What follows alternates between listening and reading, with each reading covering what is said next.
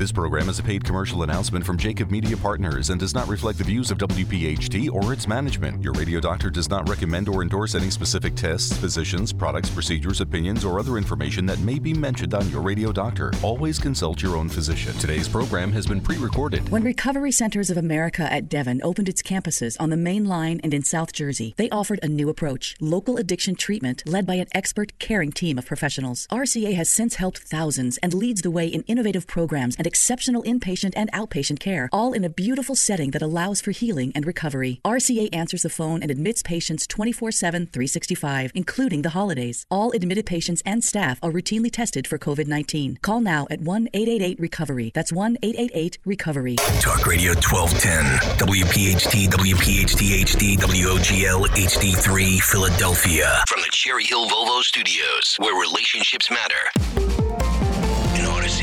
It's time for the Delaware Valley's first radio doctor. On call every Sunday morning at 10. This is Your Radio Doctor with Dr. Marianne Ritchie. Presented exclusively by Independence Blue Cross. Listen, seven months or ten months is an absolutely exceptional, exceptionally short time frame to produce this vaccine.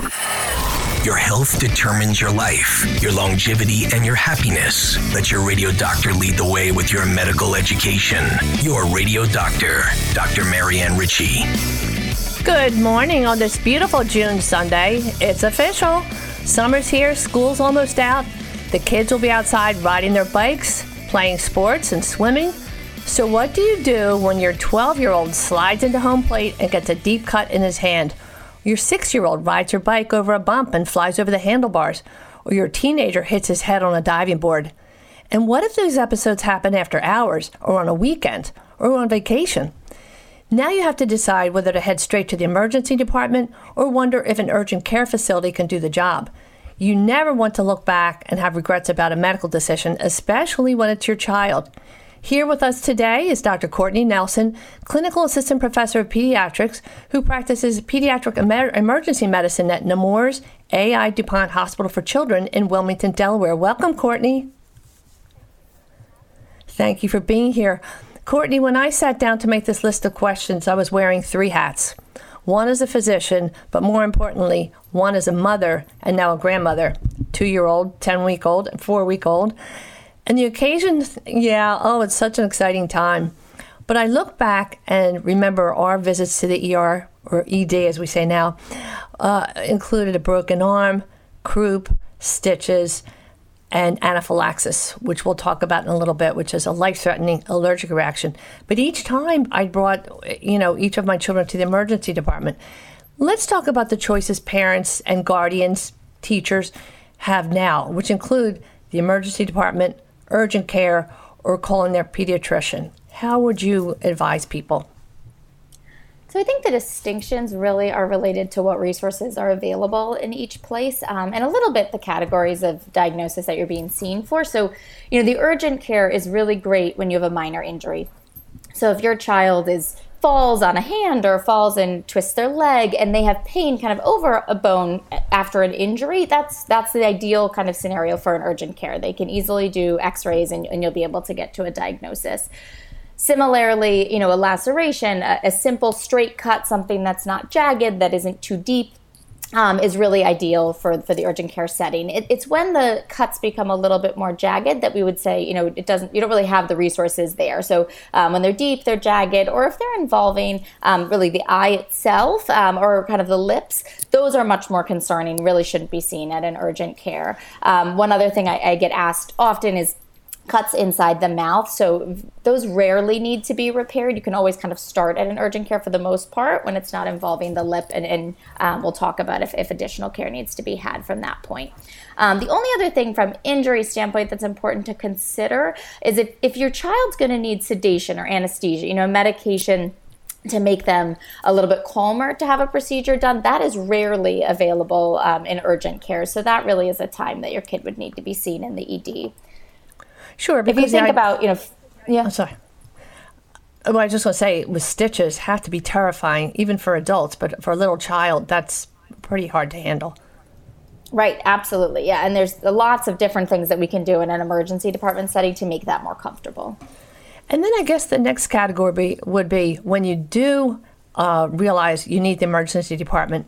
When do you call 911 versus driving the child yourself? I know one time one of my aunts called me and said, she, she lived with my other aunt, and said, Dee Dee just passed out. Come on over. And I said, Let me call an ambulance. And she said, No, no, no. My husband said, and of course I knew this, you will always regret getting there and not being able to help her if you don't have an EMT with you. So I said, okay, I won't. And I made him call. but thank goodness because she was in a regular heartbeat and I, it, she, we could have lost her had we not uh, gotten assistance. So when do you decide to call 911 because you need trained people to be working on the situation between home and the hospital? Right, exactly. So yeah, so it, it's times when you, don't think you can wait. That treatment needs to start immediately, and so that's you know if a child isn't breathing, if a child is turning blue or purple, you know they're they're struggling in that regard. If they're choking, we think with injuries, you know, if somebody has fallen and they've they've really lost consciousness, are not acting like themselves, are altered, um, you know, other accidents, a car accident where they, you know, at risk for neck injuries, spine injuries, um, absolutely, those are times you're going to want to call 911. Other, I think, good examples are, you know, a seizure. We're never going to say a seizure doesn't need to be seen and oftentimes a seizure needs to be acted on immediately. So you're going to call 911 anytime your child has a seizure. Um, and then you had touched on earlier, you know, seeing anaphylaxis, that a serious allergic reaction is terrifying for families to see and very quickly can be managed with an EpiPen, but, but time is really of the essence. So um, that is absolutely a time you need to call 911 because you're going to want them to get that life saving medication as soon as possible. The only other kind of just general things I would think about, you know, is when children get severe injuries from falls that you know, have, kind of extensive bleeding that's not stopping, or, or a bone, you know, in, in a severe scenario, a bone is sticking through the skin. That's a time you, are not going to want to wait at home to bandage them, get them in the car, drive to the. You're going to want to get an ambulance to get them. That that just needs to be treated a lot more quickly. So you mentioned choking. If you if your little toddler picks up a hard candy or something that lodges and you realize instantly, do you try to uh, pat them on the back and do a sort of a pediatric Heimlich? Is there anything that a mom or dad or teacher or babysitter can do? Sure. So if they are making noise, you know, they are they are coughing themselves, they're talking to you, they are alert, you actually want to let them cough it out. They will be more effective than if you startle them or start, you know, hitting on their back to get it out. That can sometimes make them aspirate it or bring it down into their airway further and, and complicate measures more. So it's when they are, you know, not speaking, not taking breaths, that is when you would want to do kind of what we call back blows and then abdominal thrusts where you're sort of pushing on their abdomen because you don't want them to go and make it worse. Exactly. Yep. And EpiPens, I you know we can talk about this a little bit later, but um, you know I carry EpiPens, or my sons do now. They're adults, but um, our our pediatric allergist always said carry a double EpiPen. People should hear this, and I'm sure you tell this to your patients because if you're not near the hospital and you use one of the EpiPens and it's defective, you have a backup right? Or if you yes, um, exactly. bring things under control, but you're stuck in traffic, you can have rebound. So it's always carry the double yes. epi. Yes. Yes. So yes, some parents I think think they should split it, give one to school, one to a backpack. Absolutely, you know, keep them together because exactly that. You may get the rebound, you may need a second dose, um, or the first may not work. Good point. I wouldn't even think that that would go through somebody's mind to give one to dad, one to mom, or one to school. Go right to the ER, and you can drive the child yourself if maybe they have trouble breathing they're short of breath, but they're not turning blue. Um, and other reasons to go to the ER without 911? Other reasons I would say if your child is showing some trouble breathing, but yeah, exactly, doesn't have color change, if they've got a head injury but they're acting like themselves, um, you know, if they've g- got uh, you know, severe abdominal pain but are still managed okay, those would be all reasons that would be fine to to go to the emergency room. You wouldn't need 911. Um, the other distinction I always like to highlight is a child who's under two months of age and has a fever. You can always talk to your pediatrician, but that's pretty much an emergency emergency, we're always going to say you need to go to the emergency room for that. So that would be a reason to just kind of get your kid in the car and bring them to us. Mm-hmm. Or a fever with a stiff neck, too. We worry about yes. meningitis, yes? Absolutely, yes. Let's take a little break and we'll be right back with Dr. Courtney Nelson from Nemours. Thanks for listening to Your Radio Doctor with Dr. Marianne Ritchie, exclusively presented by Independence Blue Cross. If you have a question for the medical mailbag, just send a note to doctor at yourradiodoctor.net. And we're back on Your Radio Doctor with Dr. Courtney Nelson. Dr. Courtney Nelson is a pediatrician who practices emergency medicine at Nemours AI DuPont uh, Children's Hospital in Wilmington, but also in the community here at Bryn Mawr Hospital. So your experience is vast and varied, and uh, we're hearing great, great tips from you, Courtney. When you talked about separating those times when you call 911 or take your child to the emergency room, what are things that can wait till tomorrow and maybe have a conversation with your pediatrician or, or one of the nurse practitioners? Yep.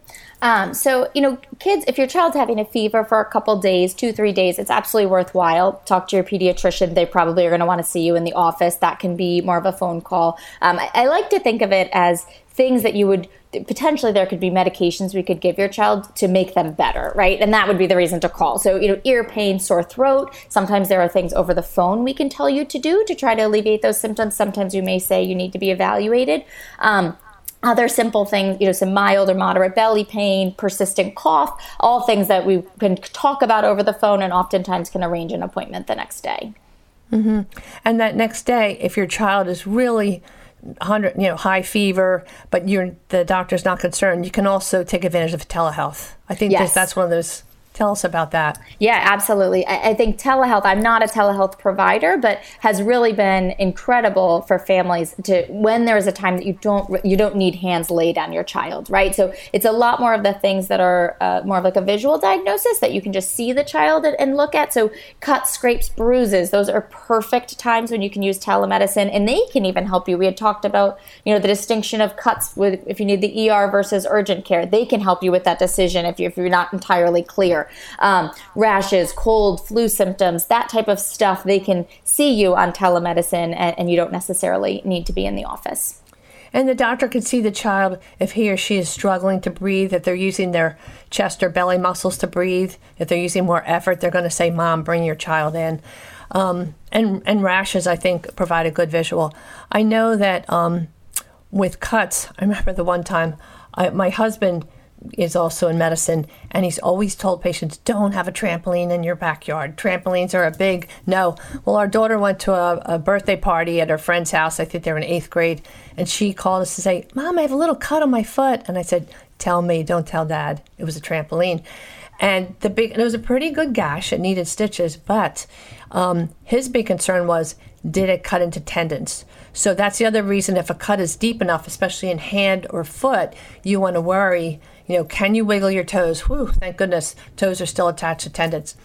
So if you do call your pediatrician, even if you're headed to the ER, um, and especially if you're away from home, like we said, if you're at the shore or you're on vacation, your pediatrician might suggest a children's hospital if you're near one, or might even say you're not familiar with this area, but my, I have a friend that works in XYZ. That, that it's still a good idea, even if you're headed to the ER, to notify your pediatrician, right? Because they may or may not be on staff there, but they might be able to call somebody else? Yes, absolutely. Um, mm-hmm. And I would say there's times where they may distinguish based on your past medical history or what you're explaining to them that they really want you at a children's hospital. And, and really, the difference from a children's hospital to a community hospital is that they have that pediatric subspecialized care. They have somebody who trained as a pediatrician and then in multiple subspecialties at, for pediatric patients only.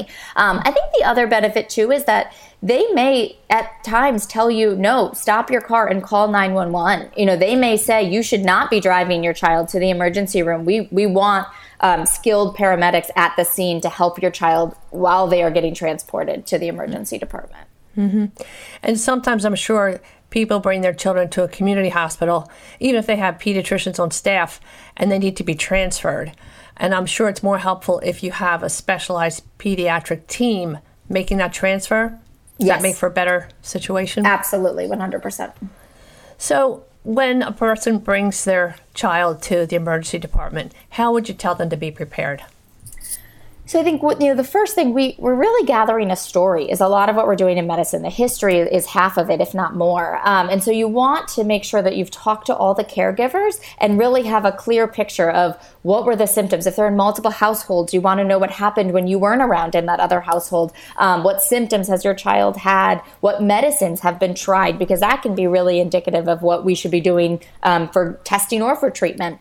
Um, you want to know when your child last ate or drank. That's just kind of a common question that that we need. There's some diagnostic tests, but there's also some management. If we if we ever had to use anesthesia for your child, you know, we, yes. they can't have eaten or drank within a few hours. So that's always um, very important for us to know before you come in. And then past history is really critical. And, and if your child has, has seen multiple doctors and maybe has a number of chronic medical conditions, it can be very helpful to have you know a one page that says these are their diagnoses these are the doctors that follow them these are the medicines that they take um, and that can be just an invaluable resource when you're coming to the emergency department and you know stress is high maybe you're, you're very worried your child is very sick you know that can just be an easy way to communicate with us Mm-hmm. And I'm sure that includes, includes their immunization history. And the other thing, while you're waiting to be seen, don't think to give your child anything to eat or drink to comfort them. Ask the staff or the nurse to check with the doctor because, as you say, if they need anesthesia, their stomach has to be empty because we don't want them to aspirate. And if you're sitting there waiting and your child's condition worsens, notify the, the staff stat, let them know.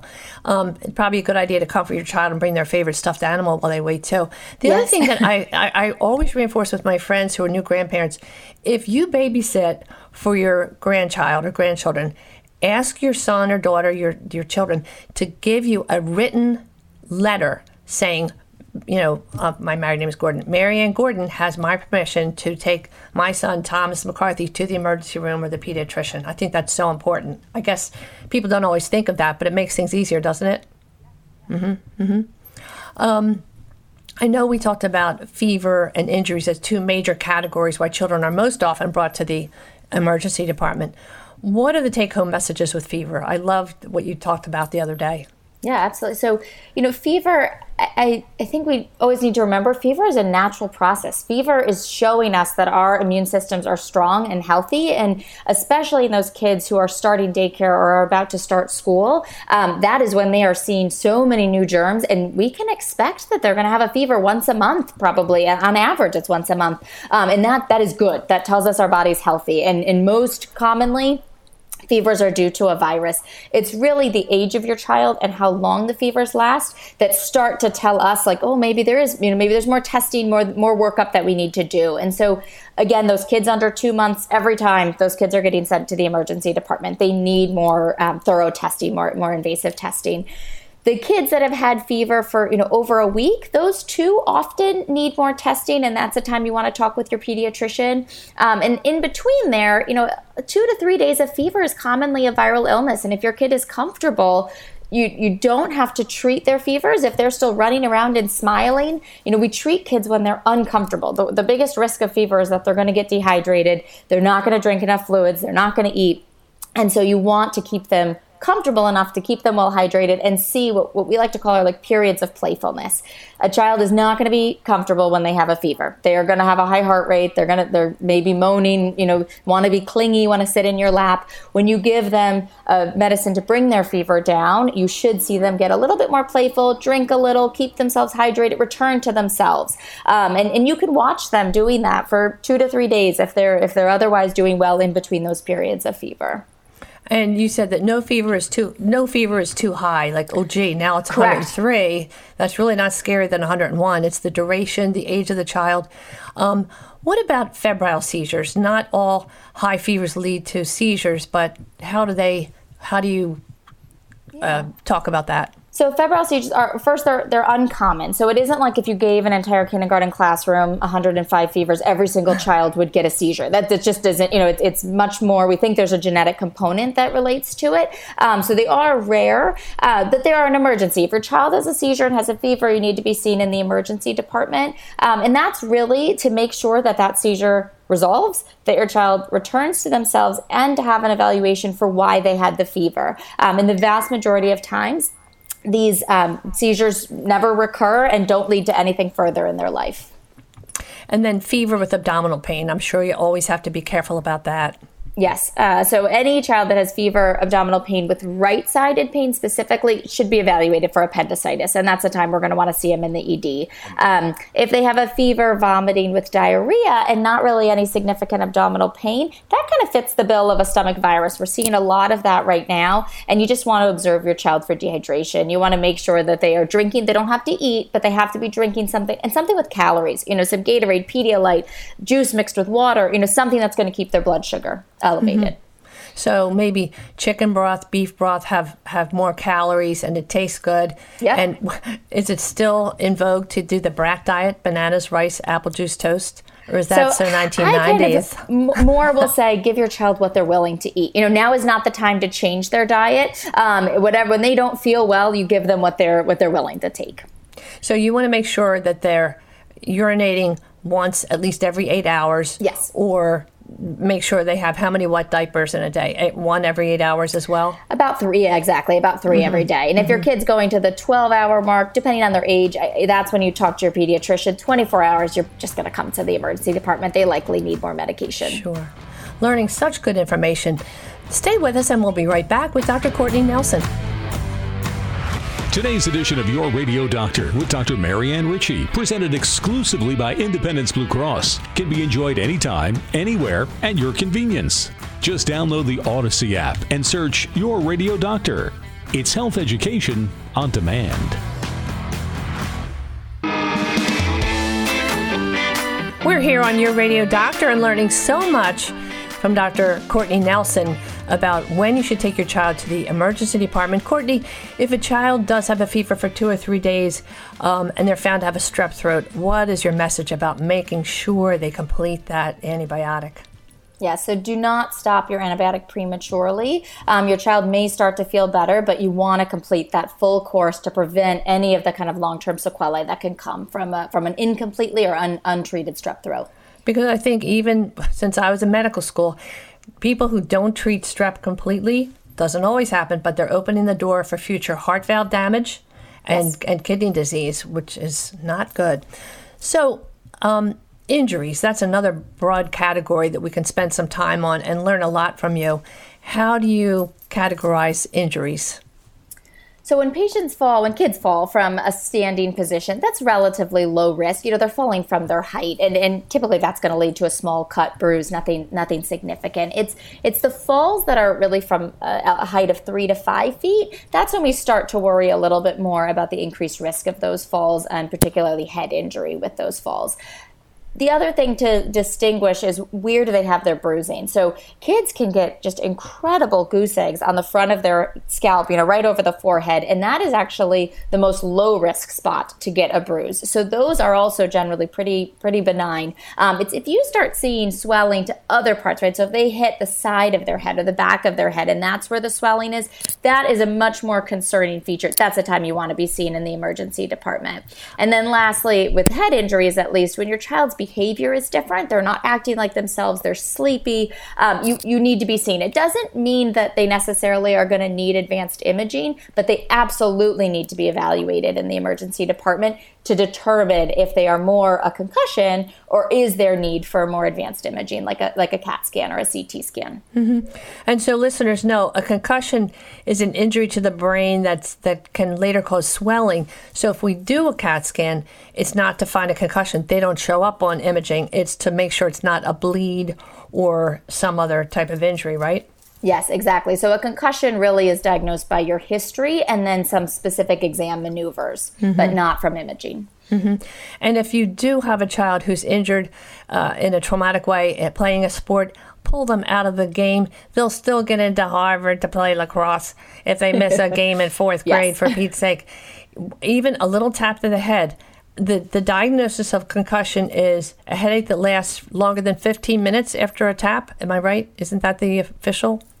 So it doesn't. So a couple distinctions from that. So it doesn't have to actually be with a direct head injury. It can even just be with a whiplash injury. So you don't have to actually have struck your head on anything. Um, and at least the people that trained me have, have, the sports medicine docs I learned from have said that this is within the first 24 hours of a head injury or a whiplash injury, developing a headache would be consistent with concussion.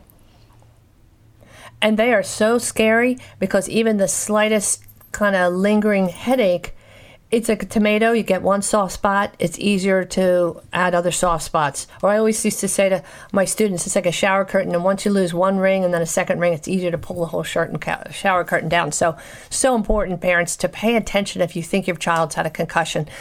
Um, an open fracture, it's kind of yucky to even think about it, but when your bone sticks through the skin, has to be scary to parents and child. Tell us about that. So anytime there's an open fracture, your child's at risk for getting an infection of the bone. If we give antibiotics right away, then that that that risk is, is dramatically decreased. Um, so those are times that you you don't wait and put your kid in the car and drive them. You really want to call 911. You want to get them to the hospital as soon as possible. It also gets them seeing a doctor as soon as possible. Um, other types of you know concerning injuries that I would say really need to be um, seen in the emergency department are those those deep cuts. So cuts that are down to the bone, cuts that are dirty, that need to be irrigated, that your child maybe needs boosters to their vaccines. Mm. Um, you know, you can think that your child is is up to date, and they are because we, you know, we give children vaccine based on a set schedule. But sometimes, if you've got a significant enough injury, you actually need additional tetanus um, protection on top of that, and and that is really just determined by what your exam looks like, and so you'd want to be seen. Good to know. And you mentioned that if a um, a broken bone. And by the way, for our listeners, fracture equals broken. A lot of people say, "Oh, it's just a fracture." Fracture equals broken bone. Yes. Yes. Um, yes. Uh, if you do have a broken bone and it comes through the skin, it's not protected by that case. Um, infection in bone is very dangerous and can take weeks, even months of IV antibiotics. So that's the other take home message. Infection in the bone can really cause problems. How about a facial injury? Does it always need plastic surgery? You were talking earlier about sometimes a lip cut right. or mm-hmm. yep um, so it does not always need plastic surgery so um, a plastic surgery is really for those you know, kind of the next step, those very complex lacerations, kind of multi-layered closure. So not, again, not something we want to think about, but if your child has a cut that's so deep that it's going through kind of the surface tissues and the muscles, mm. um, that is a time that you're definitely going to need a plastic surgeon. And then lip laceration, their cuts, excuse me, lip cuts, depending on how significant they are, um, sometimes do do need a plastic surgeon. And those are times you're not going to get a plastic surgeon in an urgent care setting. Those are times that even if your child looks well, it's not big, um, but it actually is a deep cut. Is involving the lip, is involving areas close to the eye. Um, you may want to be seen in an you will want to be seen in an emergency department to be able to have that option of, of a plastic surgeon if needed. And I remember uh, as a resident, I saw a little girl brought in, and she had a cut through her lip and we call the redness of your lips the vermilion. I mean, you know what I'm saying for our listeners. So if it cuts through that, we want to align. we want it to be a straight line when when the lip is um, uh, approximated or brought back together. And nose injuries. Um, how do we make sure it's not a broken nose, or, or what goes through your mind when that happens?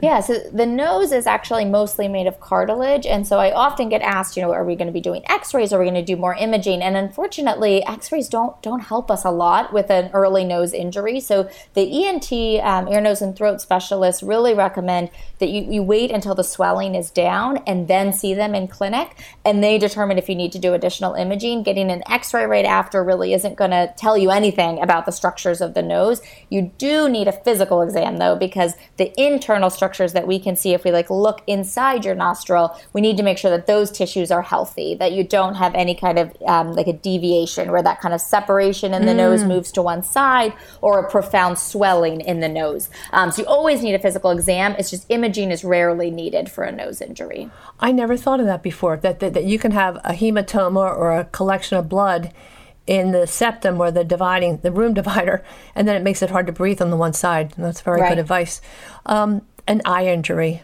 How scary is that? Mm. And incredibly painful, unfortunately. So we call these corneal abrasions. So kind of a scratch right to the top of, to over the eyeball itself. So not the lid, but the eyeball itself.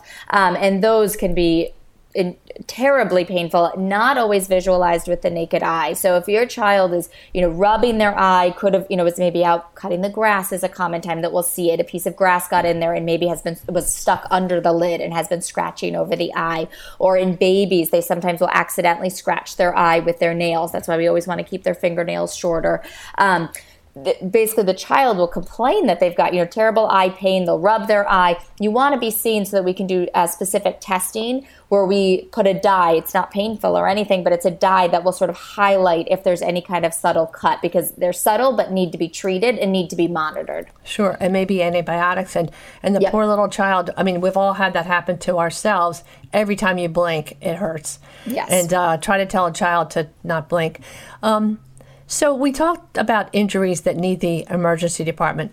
What can parents do while they're waiting for the ambulance or on the way to the hospital? Let's say a child swallows a cleaning solution. Bring the bottle with you, or if they, they're choking on like a small little toy or something, see if you can bring one that's similar to show the doc. But um, what do you tell people when they, the child swallows a cleaning solution? Do not induce vomiting. Correct. Right? Yes. Yeah, so that if you induce vomiting from different types of chemicals, you can actually cause more damage um, by bringing that solution back up and then potentially getting it in the airways. Exactly. Mm-hmm. Um, other things that are important, you know, if your child has heavy bleeding, like a you know significant cut in an extremity, you're going to want to elevate that limb, apply any kind of pressure that you can, a tourniquet if you have one, and you can even just use a household belt, a household towel, something around that area to try to um, stop the bleeding. Again, a reason to call 911. Absolutely, you should not be managing that for long. Um, and then after a fall, if your child jumps right back up on their own, that's a different story. But after a fall, if your child is laying on the ground do not attempt to move them. Wait for the EMTs so that they can carefully, you know, there's different ways of how we move children to minimize any additional injury. Um, so you want to let them do that.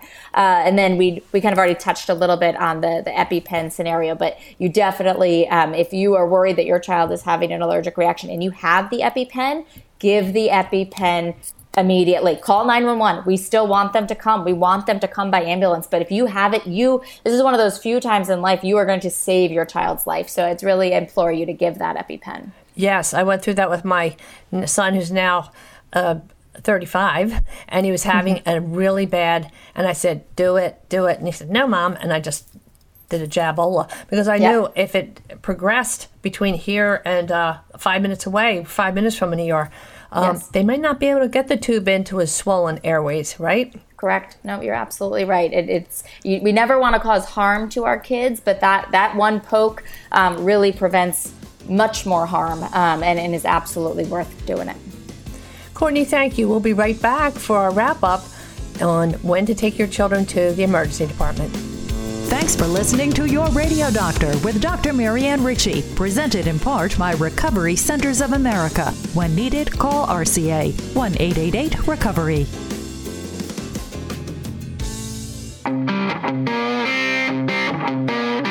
And in our final segment with Dr. Courtney Nelson from Nemours, AI DuPont, and Bryn Mawr Hospital Emergency Departments for Children, uh, what general advice do you want people to carry away after our discussion? We've learned so much from you, Courtney. So I would say, you know, we talked a lot about whether you should go to the emergency department, urgent care, or go to your pediatrician. And, and I think the important part to know is that if, wherever you start, you may always be advised to go to a higher level of care. So when you present your pediatrician, they may say, we want you to go to the ER. When you go to the urgent care, they may say, actually, we can't manage this here. You need to be seen in the emergency department. So, um, be prepared to have you know childcare for any other children that are left at home. Notify your employer kind of give yourself that time. It, it may not be a quick in and out experience and so you just want to be prepared um, that you could need a higher level of care. And, and you're worried about your kid. That's that's why you brought them to to a doctor. Um, the other thing I would say is that if you go to your pediatrician and then are told to go to the emergency department, that doesn't mean you went to the wrong spot. You know, we give these general guidelines because we're we're trying to determine who best to evaluate your kid. But again, they may say your kid needs a little bit more care, and and that's okay. That doesn't mean you went to the wrong spot. Um, and, and in the on the flip side, if you go to the emergency department and are sent home as something very minor, that doesn't mean you didn't need the emergency department. You needed us for our expertise in terms of what things, what conditions we're looking for, and the tools we have to screen for those conditions. Exactly. If you could do it at home yourself, you wouldn't need us. Right. Uh, wonderful websites that we have for people to visit and learn. Your blog from Nemours is super duper, especially about reviewing what we talked about today. Tell us about the blog for Nemours. Um, so yeah, it's easily accessible. Lots of great information there. Um, other resources, it's, it's blog.nemours.org. Um, you can also go to the general Nemours uh, website, which is um, Nemours, N-E-M-O-U-R-S um, dot org. And then another one, this is a little bit more patient friendly. It has um, sites for the teens and for young children, um, as well as the parents, but that's kidshealth.org. No apostrophe, just kidshealth.org. Um, and that just has some great informational pieces and again reiterates kind of when to seek additional care, whether that's um, urgent care or ED. Wonderful. So that's blog.nemours, N E M O U R S dot org or nemours.org. I'm sure that would lead people to the blog or kidshealth.org. Dr. Courtney Nelson, you are the best. Thank you. We've learned so much good information about what to do while we wait for an ambulance, how to decide between ER and urgent care, and stay in touch with your pediatrician because you might get help or, or um, advice before you make your choice. Thank you, and I'd love to have you back again in the future. Great. Thank you so much for having me. Now, your real champion, presented by the Rothman Orthopedic Institute. And now for your real champion. I call this segment Hoops for a Cause. You don't have to be a baseball fan to recognize the name Lou Gehrig, the legendary New York Yankees first baseman who's just as well known for a disease called amyotrophic lateral sclerosis, or ALS. Degeneration of the nerves that supply muscle movement cause weakness. It's a progressive disease that may initially affect walking or reaching, but eventually patients struggle to speak, eat, or even breathe. Though he may not have been quite as famous, another young man was cut down in the prime of his life with the same unforgiving disease Billy Lake. He was also an athlete. Well into his 30s, he played pickup basketball on a regular basis. So when his fingers on his left hand seemed a little weak, he figured he simply jammed them playing basketball the night before. He went to a sports clinic, increased his exercise, but couldn't ignore the continued nagging and gradually increasing weakness. Now his left hand, forearm, then his right arm. In time, his weak left leg caused a limp. In the end, it was hard to swallow or breathe. His wife Patty also loved basketball, a varsity player in high school with quite the hook shot. When Billy was diagnosed, their four children were only five, three, one, and a newborn. She talks about Billy with a sweet inflection as a devoted father and her best friend who showed dignity and grace under pressure like any young patient facing his own mortality, he didn't want to believe the diagnosis at first, but with remarkable courage, Billy found peace, strength, and acceptance through his faith. What stands out most in Patty's mind is the tremendous show of support from family and friends. Billy Lake lost his battle with ALS, but the Billy Lake Memorial ALS Research Fund will keep his memory alive while bringing hope and support to others who suffer from ALS.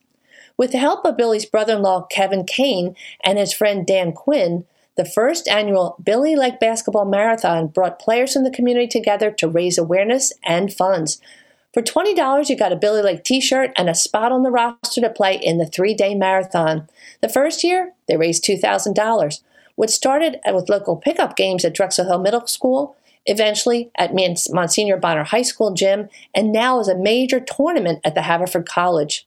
Through the years, the Billy Lake Fund has gotten boosts from lots of caring people, including Phil Martelli, former coach of St. Joe Hawks, and Bobby Morgan, coach of the Haverford College women's basketball team.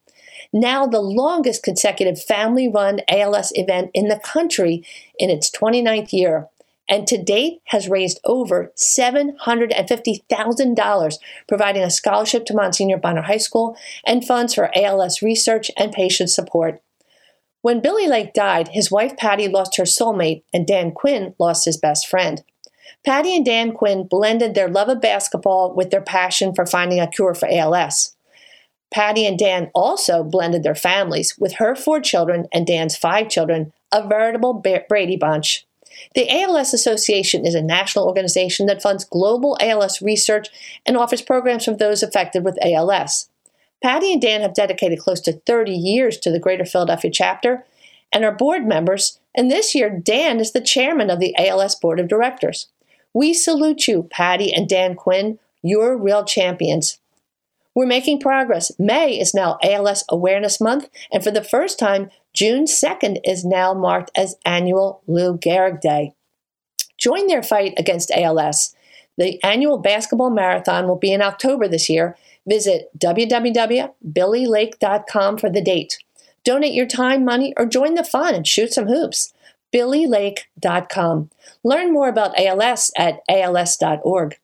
Thanks for listening each week. Listen to today's show or any of our shows on yourradiodoctor.net. Send us a story about a real champion in your world. Ladies, come to Pink Plus at Jefferson. You can have a mammogram, gynecology exam, and a colon cancer screening visit or a mammogram and GI visit, Call 215 503 1631. Get two or three cancer screenings in one visit. 215 503 1631. Keep it here for the sounds of Sinatra and the summer wind. This is your radio doctor reminding you that your health is your wealth. Thanks for listening to your radio doctor, Dr. Marianne Ritchie, a Jacob Media production. If you're interested in learning more about the power of the radio hour, contact Joe Kraus at 267 261 3428. This program is a paid commercial announcement and in no way represents the views of WPHT or its management. Today's program has been pre recorded.